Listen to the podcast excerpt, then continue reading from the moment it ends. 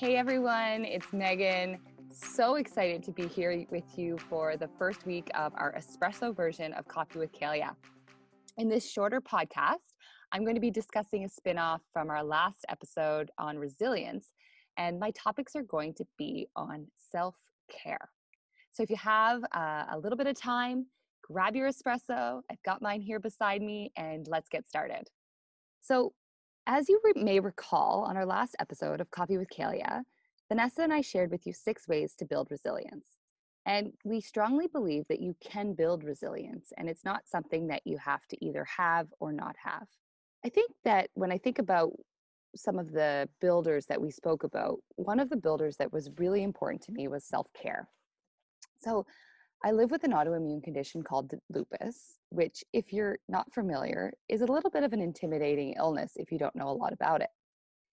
So, it's a systematic autoimmune disease, which essentially your tissues and organs are attacked by itself. So, your own body is effectively taking over and attacking healthy cells. And it can affect a lot of different systems in the body. So, for some, it's your joints, some skin, kidneys, blood cells, your brain, heart, or lungs can be infected. Um, and so it can be a very, very serious illness. A lot of patients have to manage their illness through harsh steroid drugs like um, hydroxychloroquine or um, prednisone is also the other name for it. And and so it can have a lot of effect on how you feel mentally and just how you spend your day. Early on in my diagnosis, I actually was on prednisone as the drug, uh, and I was on this for three years. I found it extremely difficult on my body, and at the time and currently, I don't have any organ involvement or inflammation that is active in my body. So, with the help of my team, I made a decision to start managing my health through nutrition, physical activity, sleep, and a lot of things that really fall into that self care topic. I'm constantly being forced to be resilient while living with a chronic illness, and it's very much an important part of my everyday life. So I think that when I think about how I had to adjust my mindset while living with an illness, I really was able to start mastering these skills. And I really do think that they've had an overarching theme in helping me in all areas. So I don't let lupus define me, and I really don't actually talk about it that often. I'm only sharing it with you because I think more people can relate now than ever to the importance of some of these skill builders. So, when I think about my self care kit, if I would like to describe it that way, I have all these different aspects of health that fall into that self care. And really, when I was going through that list, it was shocking to me how much of it was really focused on health. And so I believe that self care also can reflect on health and well being. So you can imagine that when your body starts failing on you, how disappointing it is. When you've experienced this status of healthy living, when you're used to being able to run at a certain speed, when your body essentially betrays you, it's really tough. Not everyone has an experience with illness, but so many people do. And so, by sharing this with you, I really hope that whether it's you or someone you know, uh, you can get a takeaway of how you may be able to use this toolkit uh, and improve your self care and ultimately your overall health. So, my number one tool is sleep. When I get enough sleep, I'm able to take on my day with in full capacity. I'm usually getting around seven to eight hours of sleep, and this is because I go to bed between nine and 10 o'clock in the evening and often wake up early in the morning, sometimes between five and six, depending on the day and how I'm feeling. But I learned early on that I could could not go past a certain part of the day. So I don't force myself to stay up to all hours of the night, and I'm really more of a morning person. But recognizing how much sleep you need, and it's unique to you, some people can run off less and some people need more, is a really, really strong part of keeping your self care in check. Second thing in my toolbox that I love to use is my nutrition. Now, as I mentioned before, I do have my education in nutrition, so it's really a wonderful way to be able to understand what I put into my body. Now, I'm not saying I'm I'm a, a whole foods eater or on any regimented diets. I am aware of what I put into my body. I love those little Brookside Dad chocolate berries as a little snack, and I, you know, I don't eliminate anything completely from my diet, but I do pay attention to what makes me feel good and when I may be feeling more inflammation. Water. Can't elaborate on this enough. Just drink it, you know, have a glass of water constantly. Have a special cup throughout your house that you pick up and take everywhere with you because that water is going to fuel your brain and make you feel much better. So, hydration, um, you should be going to the bathroom a couple times a day. You probably heard the old um, saying about the color, and it should be clear just in case you need a reminder. But there are a lot of really beneficial effects uh, of water, and it's free. It comes out of the tap, uh, and it's an easy way to feel well. Take the time you need to take a break. So, if you're going through the day and you just feel exhausted, take a 10 minute nap. You know, I think that one of the interesting things, if you think about it, is now more than ever, if you are working from home, you're able to take a little cat nap or take a step back a little easier than you would have been at the office. But that 10 minute or 20 minute shutdown can give you the energy you need to get through the day and really get back to your focus. So, a few weeks ago, one of our words of the week was actually focus. And I think that we're living in a very distracted state a lot of the time where we're being pulled in a lot of different directions. And so, if we can focus in, take a step back, know what we need to get done, we'll actually become more efficient.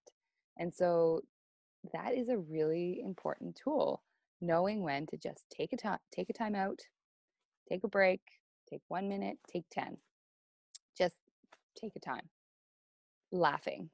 This one might seem trivial but i am notoriously a very serious person believe it or not. So getting a, a laugh out of me or um, just lightening up can be challenging. I never really realized it until the last few years when I suddenly was more serious. I had all these things going on in my head and I had a to do list and I forgot the power of just smiling and lightening up. So I'm a pretty positive person and it wasn't affecting my positive behavior. It was affecting my ability to just lighten up, be free, not be so serious about the things I needed to do. And what was happening is that I would have this list of things I needed to do, and I was unable to actually just let go until they were all done.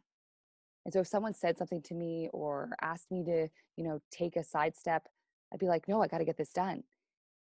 But that's not actually the case. It's okay to lighten up throughout the to-do list, so to speak, and and smile, laugh, take in a joke.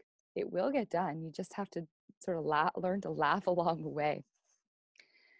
The other thing with self-care that I think that I add to my toolbox is learning and reading.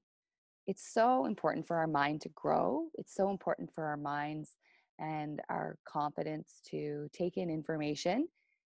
And that has been a really great strategy for me in my self care toolbox. Physical activity. So, this will be the last one that I speak about today. Do it at your level not everyone is going to enjoy being physically active to the standard that is sometimes put out into the world. So I come from an athletic background. I enjoy sport. That is what I like. I like competition. That is in my nature. But that's not for everybody. And I think that we need to understand that being physically active does not mean you have to compete. It does not mean that you have to be in a very regimented um, program. It doesn't even mean that you need to join a gym. Being physically active is, is something that needs to be personal to you, and you need to understand that it is fundamentally rooted in movement. So, a lot of my world is um, focused around sport and i'm married to you know a professional coach and i've got a lot of athletic people in my family but to me it's very important that we go away from this mindset that to move your body means you have to be in a sport or a competitive arena. I think you need to understand the things you enjoy and i think that you just need to do it. You know that could be as simple as you know standing in the spot walking up and down. It could be going up and down your driveway. It could be the most basic of of movements that make you feel better and over time you're going to start developing new habits and new routines and it will become easier so i think the other thing before i i switch topics here on physical activity is that it's important to know you have to start somewhere. And when I think about my self care and living with an illness, I'm fortunate that the inflammation is currently at bay. I'm in remission. But there's a lot of pain associated with being able to move. And by including this in your life, you, you need to do it at a level that's going to be suitable to you. So, what about being mindful. How does self care and being mindful connect? Well, we need to be able to be mindful to be able to create the self care because it's your mindset that you actually have to recognize when you need to take those moments and and take care of you. I'll speak from a perspective of a female. We have a tendency to take care of everybody else in our life before we take care of ourselves. So it's in our nature most times that we put ourselves in positions of caring, of making sure everyone else is okay. And oftentimes we're the last to get the, the care we need. And so I think it's really important that we, we recognize this and start moving in a direction that puts you on your list. Put your needs on your list and ensure that you're providing an environment that you're able to thrive. Now, if you're at home with a family or have kids and we're in this unique uh, state that we're working from home with our families, try to incorporate some of these into your family plan. I mean, we are out on our bikes with our kids every single day. We make sure that they're eating food that is you know nutritious but also fun for them. We give them choices in that and ensure that they have the energy they need to get outside. Now, that's not to say that we're not putting screens in front of them. You know, we had a long, cold, rainy stretch the last few weeks, and sure, they were watching more TV. But we also made sure that we were getting them outside when they could be and and doing those activities that were important for them. Something that's that's always stuck with me uh, as a mom that I learned early on or read early on was the advice that remember your kids are being told what to do all of the time. Go here, go there, get dressed, do this, go in, go out, um, eat now, drink water, get a bath. Their whole early life has been dictated to. And so adopting a little bit of freedom for them has been one of my missions and allowing them to have autonomy in some of their choices. And using this time, especially with them at home, is is really key to having them have good self-care and we're trying to teach them from a young age that they have the right and the ability to to choose those moments as well because sure they drive me nuts every now and again or they're loud or asking a question but they're just young minds and they need to be taught how to involve these things into their life. So um, it comes at every age it comes at every uh, stage of life and it's really important that we we take self-care seriously now more than ever because i think that it does help with building resilience but it's also key in um, our ability to thrive so anyway i think that that is going to wrap up my espresso version of coffee with kalea this morning and i really hope that you can get a few takeaways from this episode we would love for you to share our podcast, subscribe, or even leave a positive comment. This is a fun and exciting opportunity for us to share with the world things that we believe in. You can also check out our Facebook group, Kalea Community, because we actually have weekly discussions where we're talking about some of these topics in, in more depth. And it's amazing what our community is bringing to the table. So if you're already on the community, thank you so much for being on this journey with us. If you love Instagram, uh, we're on at Kalea underscore underscore life. And thanks for listening today. Uh, chat again soon. Bye for now.